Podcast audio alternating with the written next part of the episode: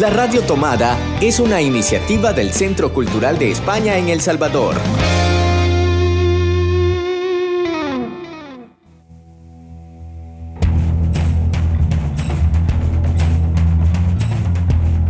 Ayer te vi en Babilonia.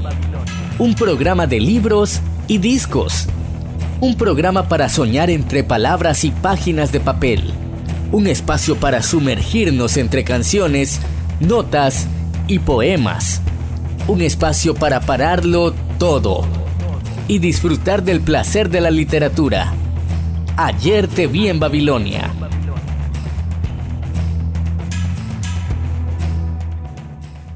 Buenos días, buenas tardes, buenas noches. Estamos en agosto, en, en, septiembre, en nuestra semana número 22 de esta cuarentena, en un programa dedicado a un escritor de gran peso en la literatura española, Benito Pérez Caldos. Ayer te vi en Babilonia es el programa de libros y discos del Centro Cultural de España y la Radio Tomada y lo hacemos junto a Marvin Ciriezar, Cristina Algarra, Eloísa Baello y este día como locutora estaré yo, Ligia Salguero.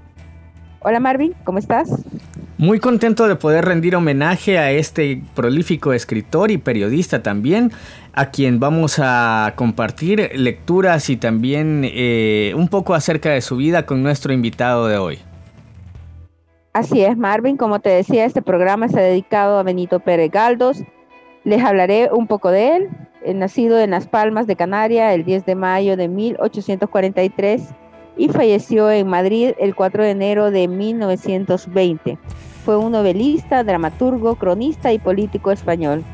Se le consideró uno de los mejores representantes de la novela realista del siglo XIX, eh, no solo en España, y, y un narrador capital en la historia de la literatura en lengua española, hasta el punto de ser propuesto por varios especialistas y estudiosos de su obra como el mayor novelista español después de Cervantes. Transformó el panorama novelesco español de la época, apartándose de la corriente romántica en pos del naturalismo y aportando a la narrativa una gran expresividad y hondura psicológica. En palabras de Max Au, Pérez Galdós, como López de Vega, asumió el espectáculo del pueblo llano y con su institución serena, profunda y total de la realidad, se lo devolvió como Cervantes rehecho, artísticamente transformado. De ahí que desde luego Lope, si ningún escritor fue tan popular, ninguno tan universal desde Cervantes. Fue académico de la Real Academia Española desde 1897. Y para hablar de él y de su trayectoria, Marvin, tenemos como invitado a Cristina Algarra y Eduardo Salgado, compañeros del Centro Cultural y admiradores del trabajo de Galdos. Y damos la bienvenida a Eduardo Salgado, quien ya se encuentra con nosotros en línea. Hola Marvin y hola Alicia, encantado de estar acá en Ayer te vi en Babilonia para hablar de este titán de las letras. Gracias, gracias Eduardo. Y voy a iniciar preguntándote entonces, Eduardo, ¿cómo es tu mirada al trabajo literario de Benito Pérez Galdos?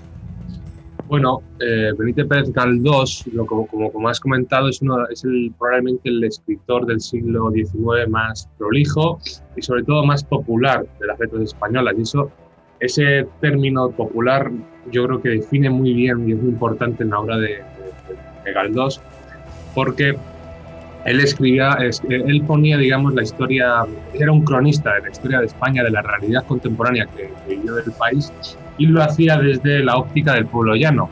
Es decir, él se ponía en la piel del pueblo llano y contaba la historia que, veía, sobre todo de Madrid, de, una ciudad en la que él vivió durante muchos años, pero también contó las historias de, otras regiones de España y lo contaba desde un punto de vista pues bien eh, realista, eh, sin pelos en la lengua y como digo, poniendo como protagonista al pueblo llano, a la ciudadanía. De ahí que sea tan popular y ese éxito brutal que tuvo y que bueno, es uno también de los autores más prolijos, tiene una, una, una obra ingente.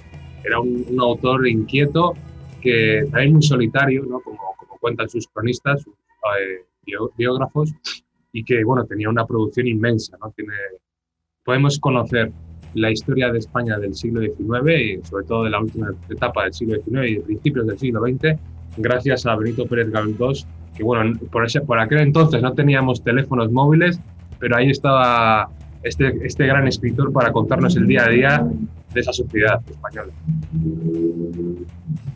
Súper interesante todo lo que nos comentas, Eduardo.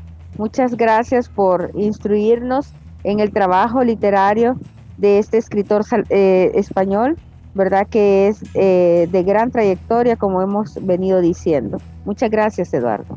No, gracias a ustedes y un placer. Ya, entonces ya estamos. Muchas gracias. Y entonces, Marvin, vamos a pasar a la primera lectura que tenemos. Cuéntanos qué nos traes. Mira, te voy a leer un fragmento de Tristana, eh, esta novela de, Benito Pérez Galdós, y voy a leer el numeral 3, eh, que dice de la siguiente manera. La viuda de Reluz había sido linda. Antes de los disgustos, disgustos y trapizonadas de los últimos tiempos, pero su envejecer no fue tan rápido y patente que le quitara el don a don Lope, mejor dicho, las ganas de cotejarla, pues si el código caballeresco de éste le prohibía galantear a la mujer de un amigo vivo, la muerte del amigo le dejaba la franquicia para cumplir su antojo a su antojo la ley de amar. Estaba de Dios, no obstante, que por aquella vez no le salieran bien la cuenta, pues las primeras chintas, chinitas que le que a la inconsolable tiró, hubo de observar que no contestaban con buen acuerdo nada de lo que se le decía, que aquel cerebro no funcionaba como Dios manda, y en suma, que a la pobre Josefina Solís le faltaban casi todas las clavijas que regulaban el pensar discreto y el obrar acertado. Dos manías, entre otras mil. Principalmente la trastornaban la manía de mudarse de casa y la del aseo. Cada semana, o cada mes por lo menos, avisaba a los carros de mudanzas, que aquel año hicieron buen agosto paseándose por los carros, por cuantas calles y rondes de Madrid. Todas las casas eran magníficas el día de la mudanza, y detestables, inhospitalarias y horribles ocho días después. En esta, de, en esta se lava de frío, en aquella se achicharraba de calor, en una habían vecinas escandalosas y en otra ratones desvergonzados. En todas nostalgias de la otra vivienda. Del carro de mudanza, ansia infinita de lo desconocido.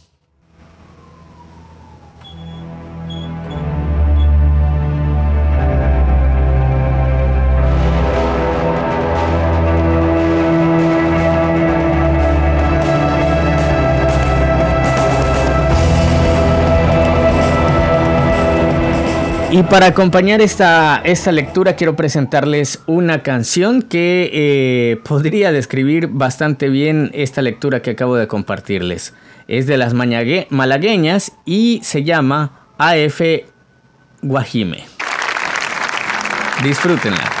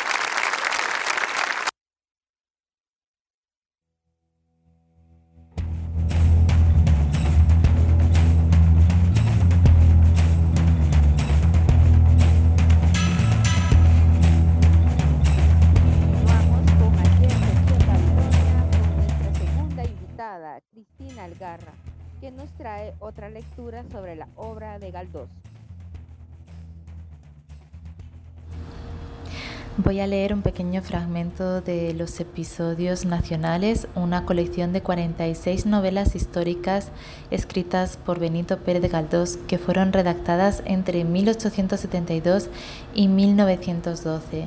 Ellas están divididas en cinco series y tratan sobre la historia de España desde 1805 hasta 1880 aproximadamente.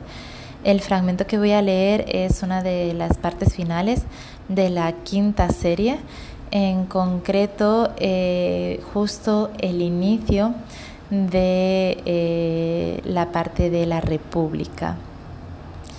Y dice así, venid acá otra vez, fieles parroquianos de estas páginas, y escuchad la voz de aquel buen Tito, entrometido indagador de cosas y personas, familiar diablillo que os entretuvo con la vaga historia del rey saboyano.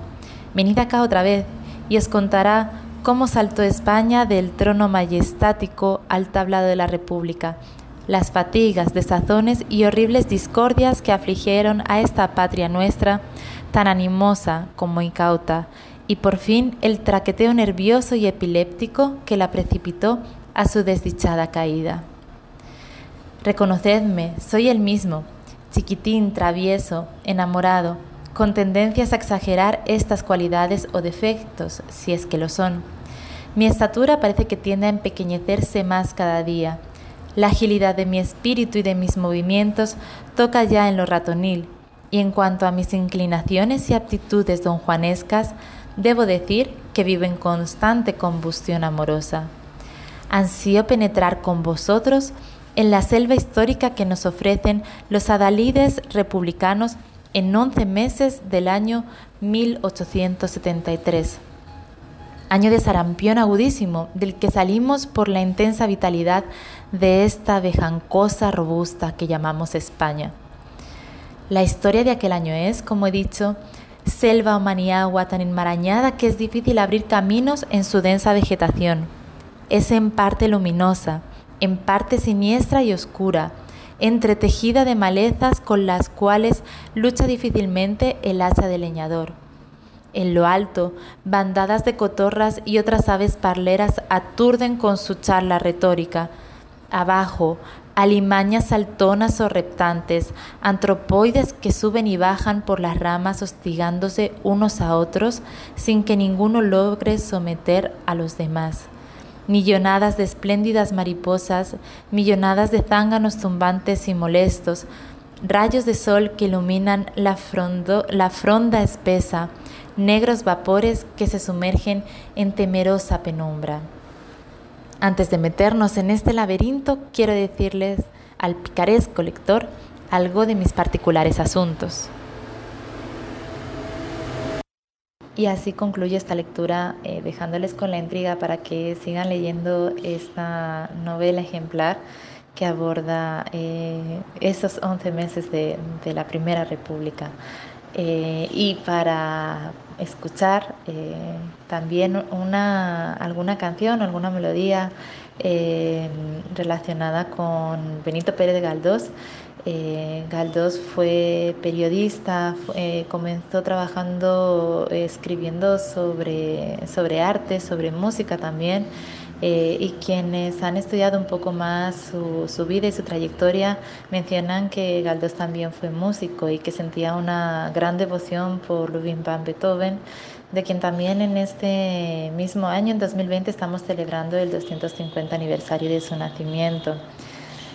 Eh, hay especialistas que dicen que, hay algunas de las obras maestras de Galdós, como Fortunata y Jacinta, eh, que siguieron la estructura sinfónica eh, de algunas de las composiciones de, Beethoven, algo que me parece muy, interesante de seguir investigando. Hay también quien, menciona la necesidad de, de, poder abordar esa relación que tuvo Galdós con la música.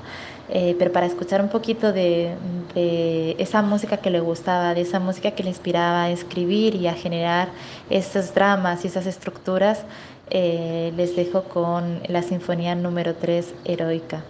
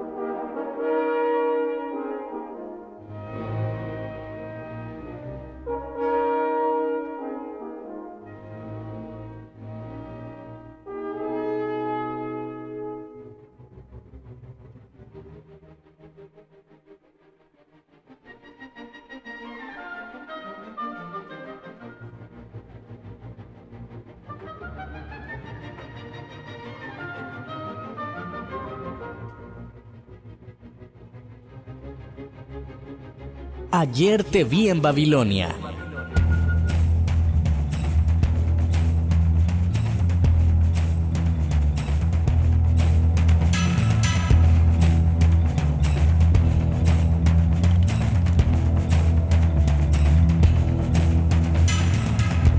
En el año en que se celebra el centenario de su muerte, Benito Pérez Galdós sigue siendo poco y mal conocido.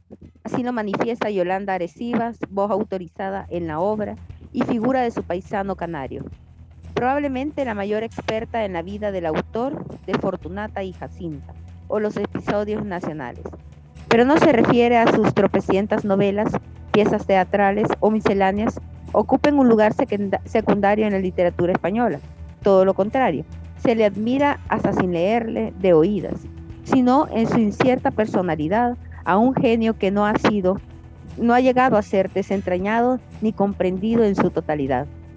Galdos fue una figura genial, reconocida por muchos en su tiempo, pero siempre estuvo considerado como un hombre extraño, Hablaba poco, no discutía, no iba a las tertulias, sonreía a lo que los demás opinaban, daba sus argumentos unos días sí y otros no. Parecía adusto, una persona que siempre tenía una especie de, suspicacia interna. Explica la catedrática de la Universidad de Las Palmas de Canarias. Era profundamente canario. Triunfó en España y en el mundo, pero no era un madrileño más que le gustase trasnochar o participar de los saraos intelectuales.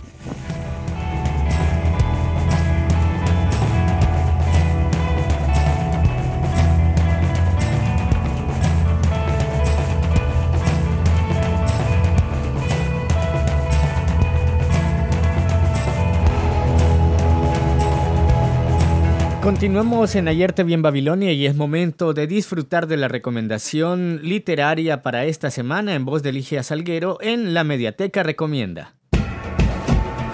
La Mediateca Recomienda.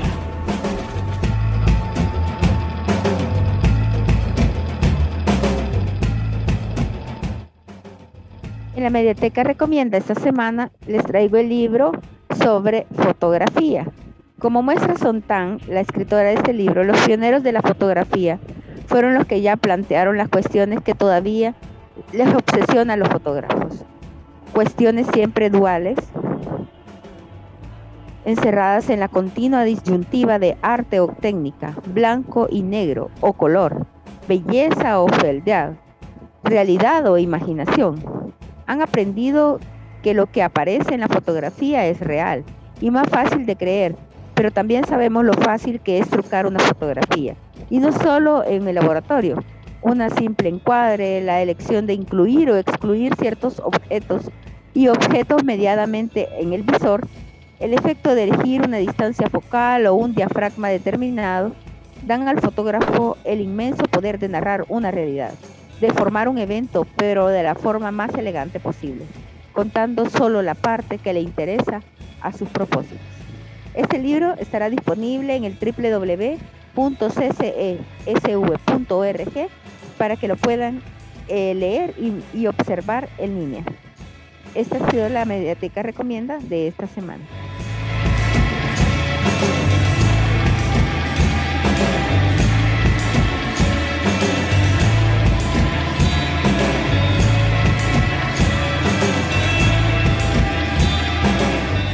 Ayer te vi en Babilonia.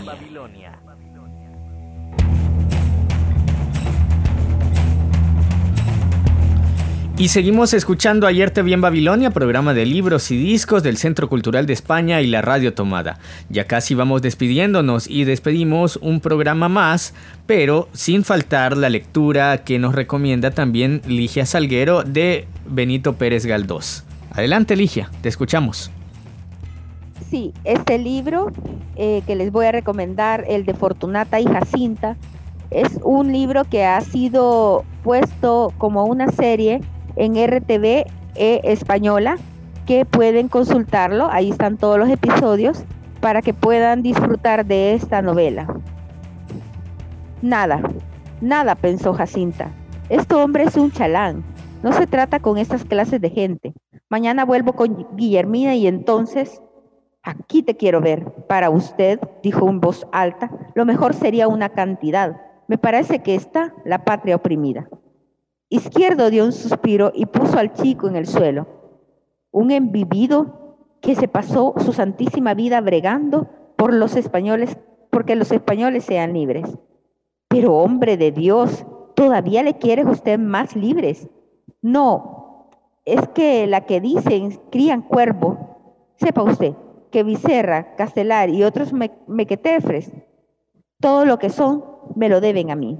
Cosa más particular, el ruido de la guitarra y de los cantos de los ciegos arreció considerablemente, uniéndose al estrépito de tambores de Navidad.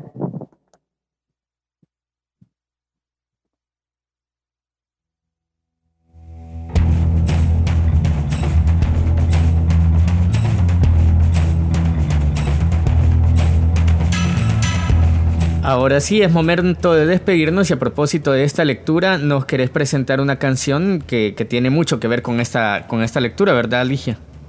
Así es, eh, nos despedimos con una canción de Antón García abril, eh, Fortunata y Jacinta, dedicada a esta novela de Pérez Galdós.